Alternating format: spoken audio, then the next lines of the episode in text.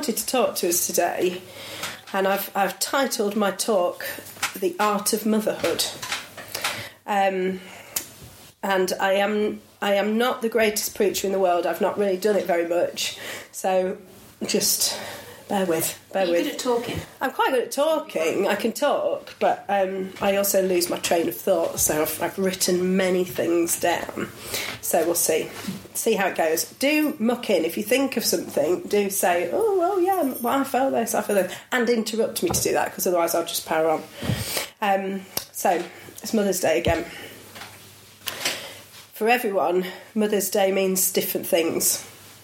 It's a day for the present, for living in the moment, but it's also a day for remembering, whether we feel happy or sad or indifferent.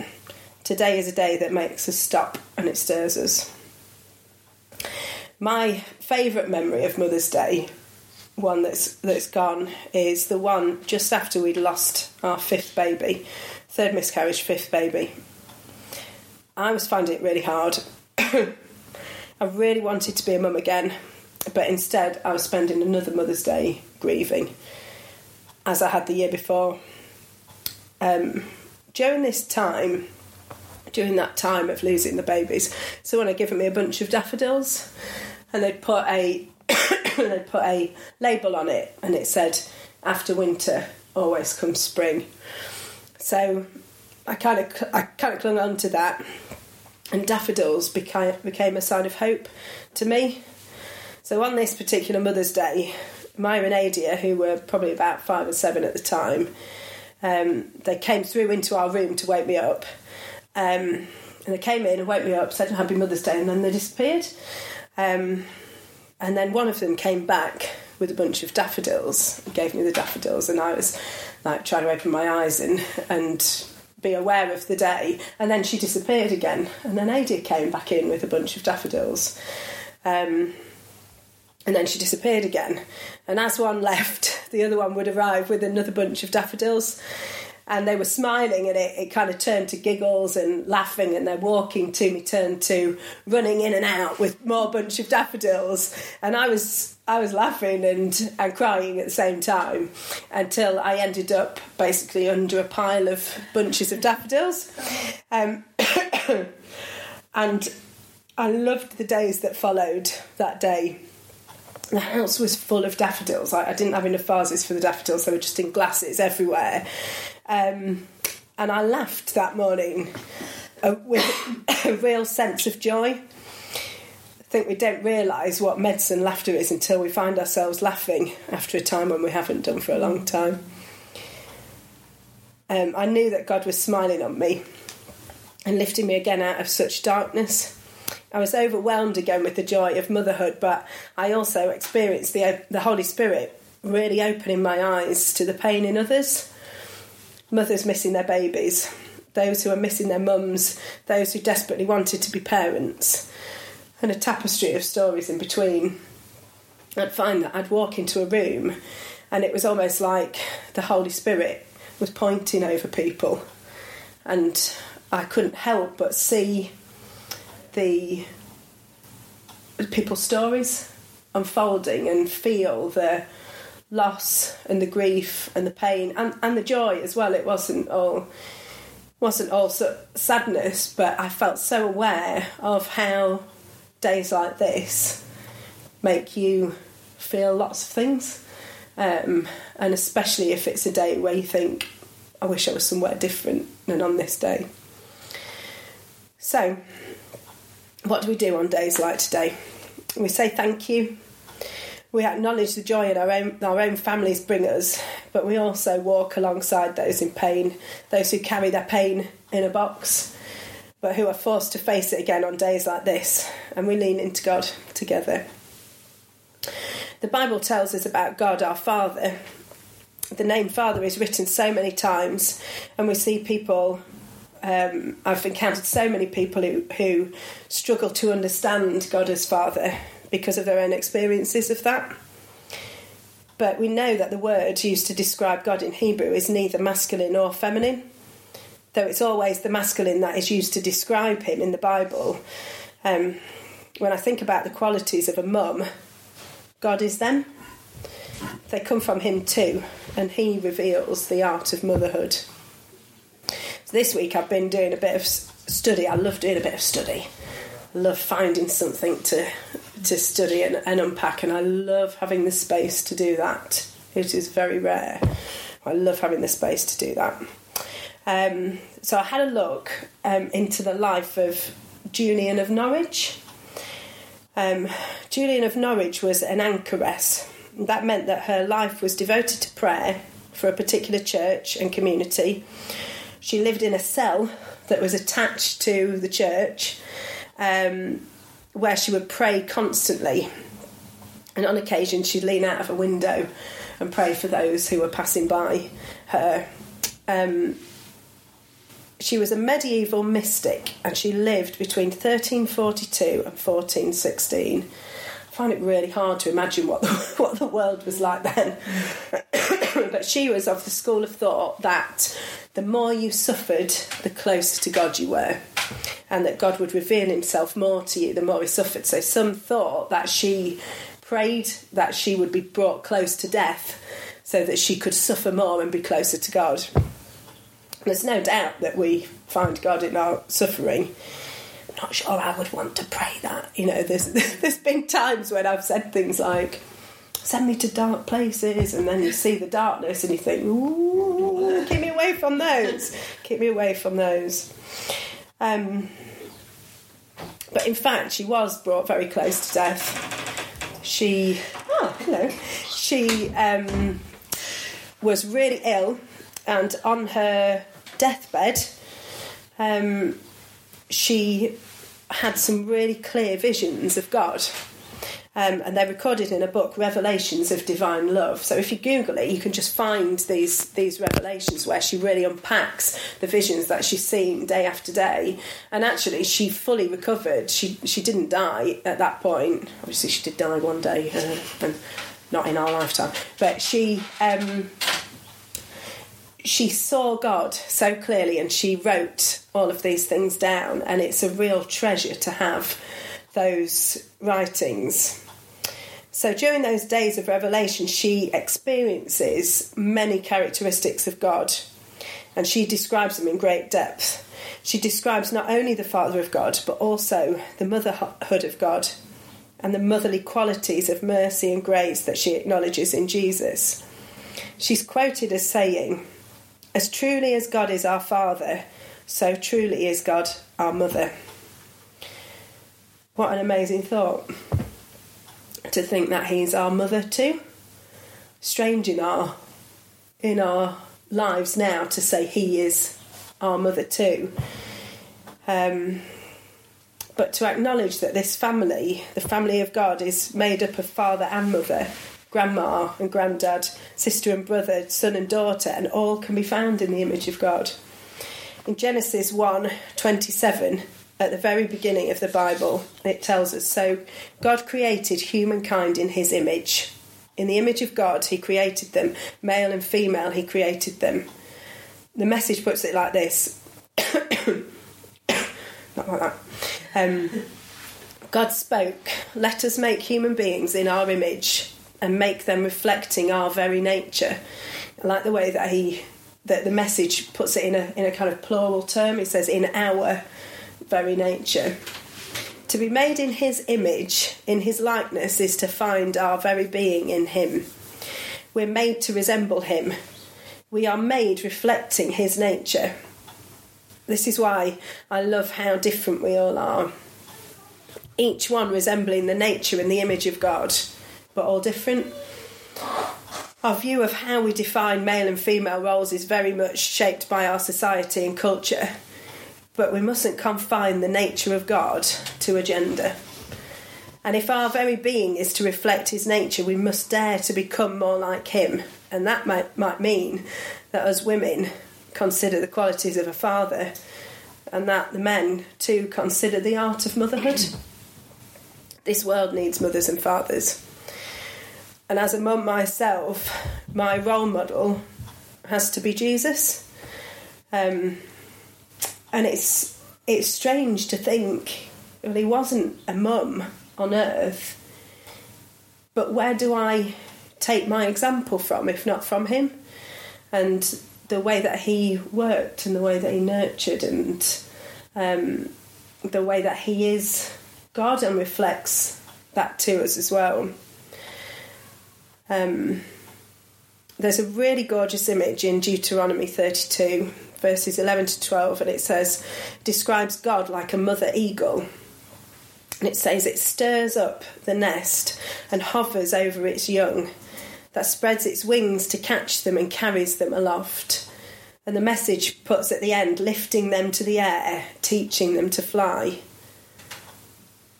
as a mum, I can totally relate to this image this image of a, a mother eagle hovering over her nest and keeping them safe in her wings, but wanting them to fly.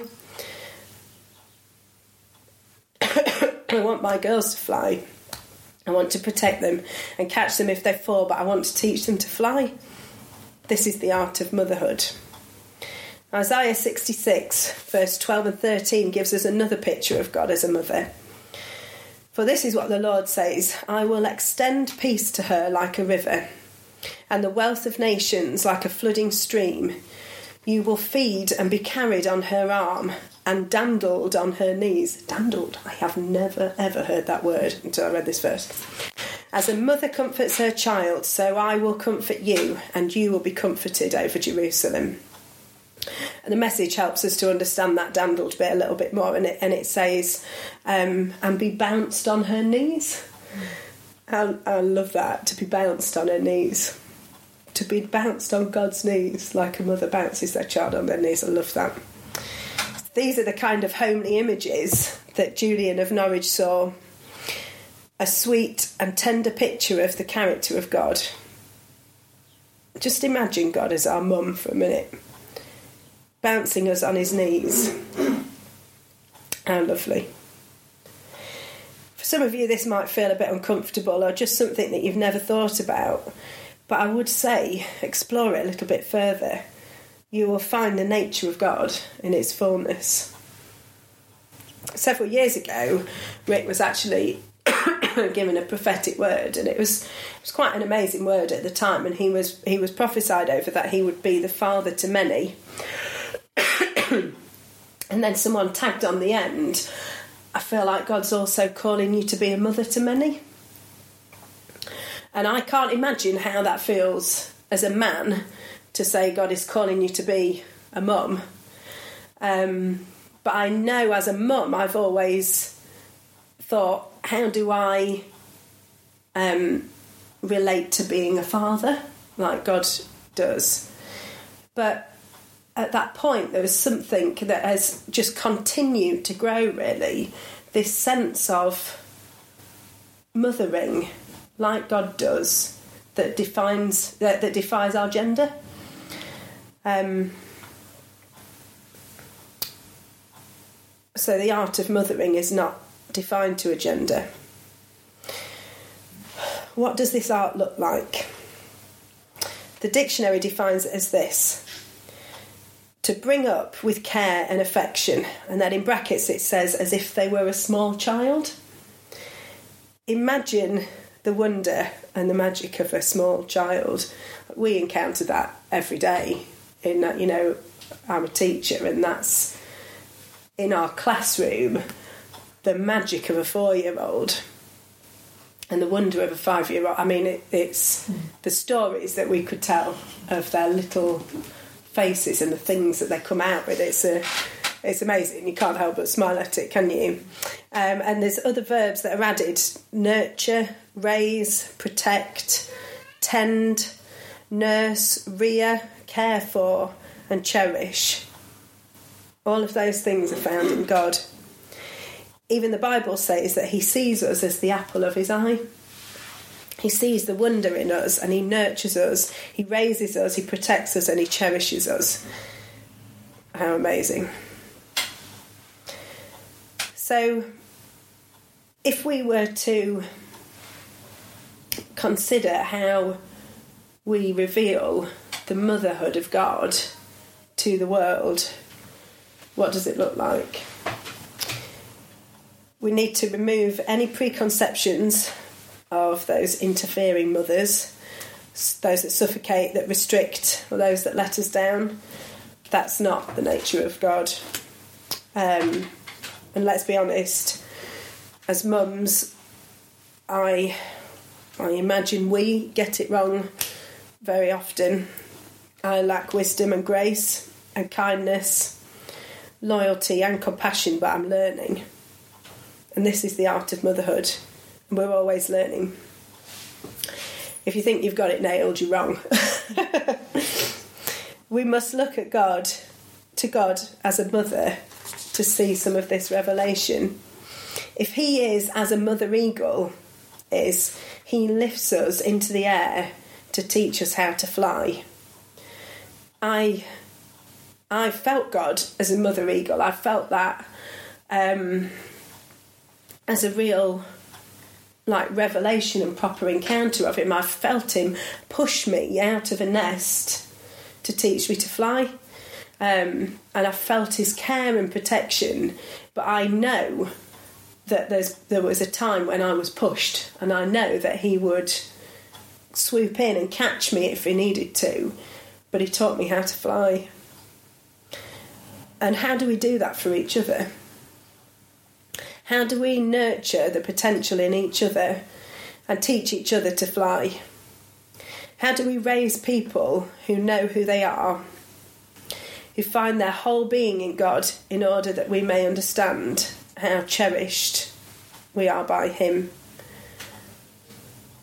You don't have to be a mum to children to raise people, um, to raise children, and to raise our peers in a way. You don't have to be your mum to understand that there is treasure in everybody around us and that we can bring that out of people and we can raise people up and we can teach people how to fly.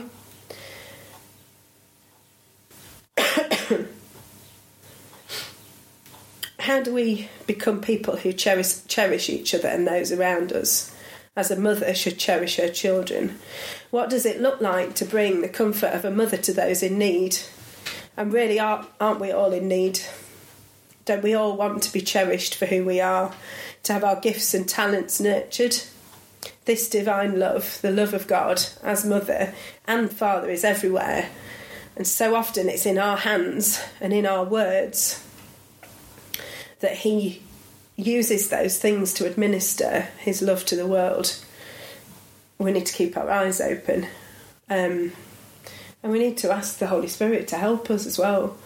Because I have found that as soon as I say, God, will you show me who I can nurture, who needs some comfort, who needs someone to acknowledge their talents and their gifts, who needs to feel cherished by you, it's almost like you get this finger that points people out and people cross your path um, wherever they are. You know, it might be at work, it might be here, it might be, um, well, it's, it's anywhere that if you ask Him, God will show you. I read a quote this week and it says, Your greatest contribution to the kingdom of God may not be something you do, but someone you raise. You don't have to have your own children to do that. It defies gender and age. It's about how you behave and it relies upon and is motiva- motivated by love. This is the art of motherhood, and the divine love of God is the perfect example of this. You don't have to be older than someone to raise them up. You don't have to be um, a woman to to cherish and to mother and to bring out the treasure in people. But it does it does cost us something. Mother Teresa said this a sacrifice to be real must cost. It must hurt and must empty ourselves. Give yourself fully to God, and He will use you to accomplish great things on the condition that you believe much more in His love than in your weakness. Love that. Imagine if we really understood the love of God. This powerful love that manifests itself in so many ways. And today I can feel it reflected as the motherhood of God. So, whatever Mother's Day holds for you, I want you to know that our mother and our Father in heaven sees you and cherishes you. It seems fitting to return to the words of Julian of Norwich and she says, All shall be well, all shall be well.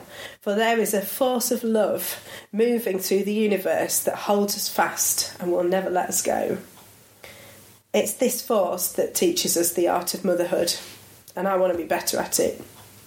Not just with my own children or the children in our class, um, but to those around me without the constraints of age or gender. So I need to seek out the love of God and grow a deeper understanding of Him. I feel like I can hear a call to motherhood to all of us um, to raise people up, to nurture people, and to teach them to fly. It's been a really interesting thing thinking about it this week.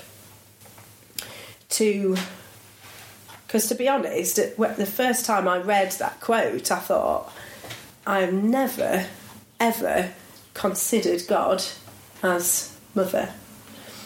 And I thought, first thing I'll do, I'll just check it out with my dad. so I rang dad and said, Tell me about Julian of Norwich. And he just went, How wonderful to think